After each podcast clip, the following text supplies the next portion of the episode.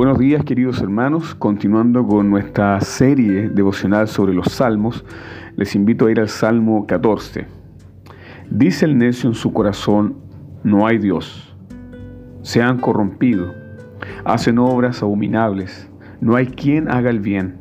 Jehová miró desde los cielos sobre los hijos de los hombres para ver si había algún entendido que buscara a Dios.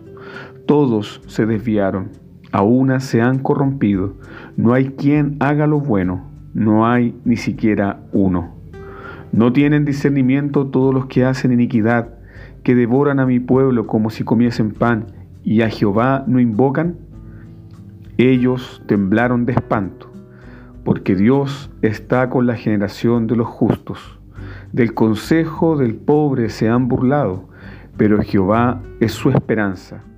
Oh, que de Sión saliera la salvación de Israel. Cuando Jehová hiciere volver a los cautivos de su pueblo, se gozará Jacob y se alegrará Israel.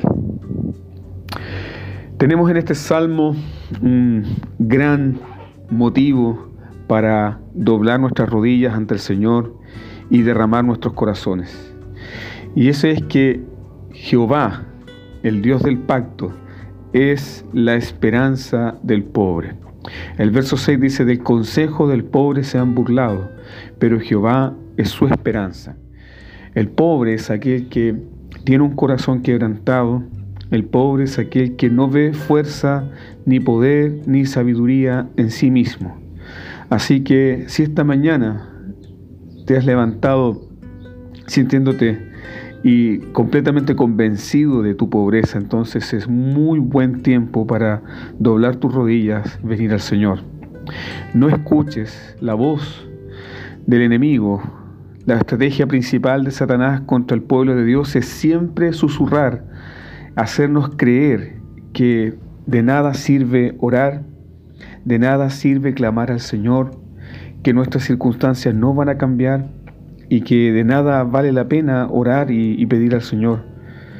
Satanás nos hace creer que podemos confiar y que nos va a ir mejor acudiendo a nuestra propia astucia o nuestra propia energía. La verdad es que la palabra de Dios nos dice, nos enseña que Dios está atento a nuestro clamor. El mismo David en el Salmo 4, versículo 3 dice, Sabed pues que Jehová ha escogido al piadoso para sí. Jehová oirá cuando yo a él clamare. Esa es la postura y esa es la convicción del salmista. Él no está confiando en su habilidad, su estrategia de sabiduría para manejar una guerra contra los filisteos. Él dice, no importa si los filisteos tienen un ejército, lo que vamos a hacer nosotros es invocar al nombre de nuestro Dios y Él nos dará la victoria. Pero si dejamos de invocar el nombre del Señor, seremos derrotados. Y esto es cierto también para nosotros, amados hermanos. La seguridad de nuestra victoria día a día, la batalla de la fe se gana invocando el nombre de Dios, confiando en la seguridad de su nombre, su nombre poderoso, que es el reflejo de todos sus atributos. Hay algo hermoso con respecto al nombre de Dios y es que su nombre es santo. Porque nuestro Dios es santo, es bueno, es misericordioso, es piadoso, te ama profundamente. Sin embargo, ¿cómo el Salmo 14 ah, define a las personas impías? Salmo 14, verso 4 dice, no tienen discernimiento todos los que hacen iniquidad, que devoran a mi pueblo como si comiesen pan, y a Jehová no invocan. Esa es la definición de los impíos.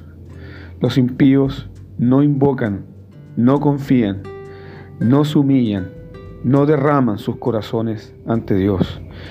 Pero el piadoso, quien confía en el nombre del Señor, derrama su corazón, pide ayuda, pide consuelo, pide fortaleza. Una de las más grandes promesas de la escritura es, clama a mí en la angustia y yo te responderé, tú me honrarás, yo te enseñaré cosas grandes y ocultas. Entonces, amado hermano, querido hermano, ya sea la circunstancia que estés viviendo, justamente en esta hora, en esta mañana, o empezaste esta semana con una mochila de sobrecarga de situaciones por corregir en tu trabajo, alrededor de tu familia, hay gracia disponible para ti y fortaleza. Clama a mí, yo te responderé.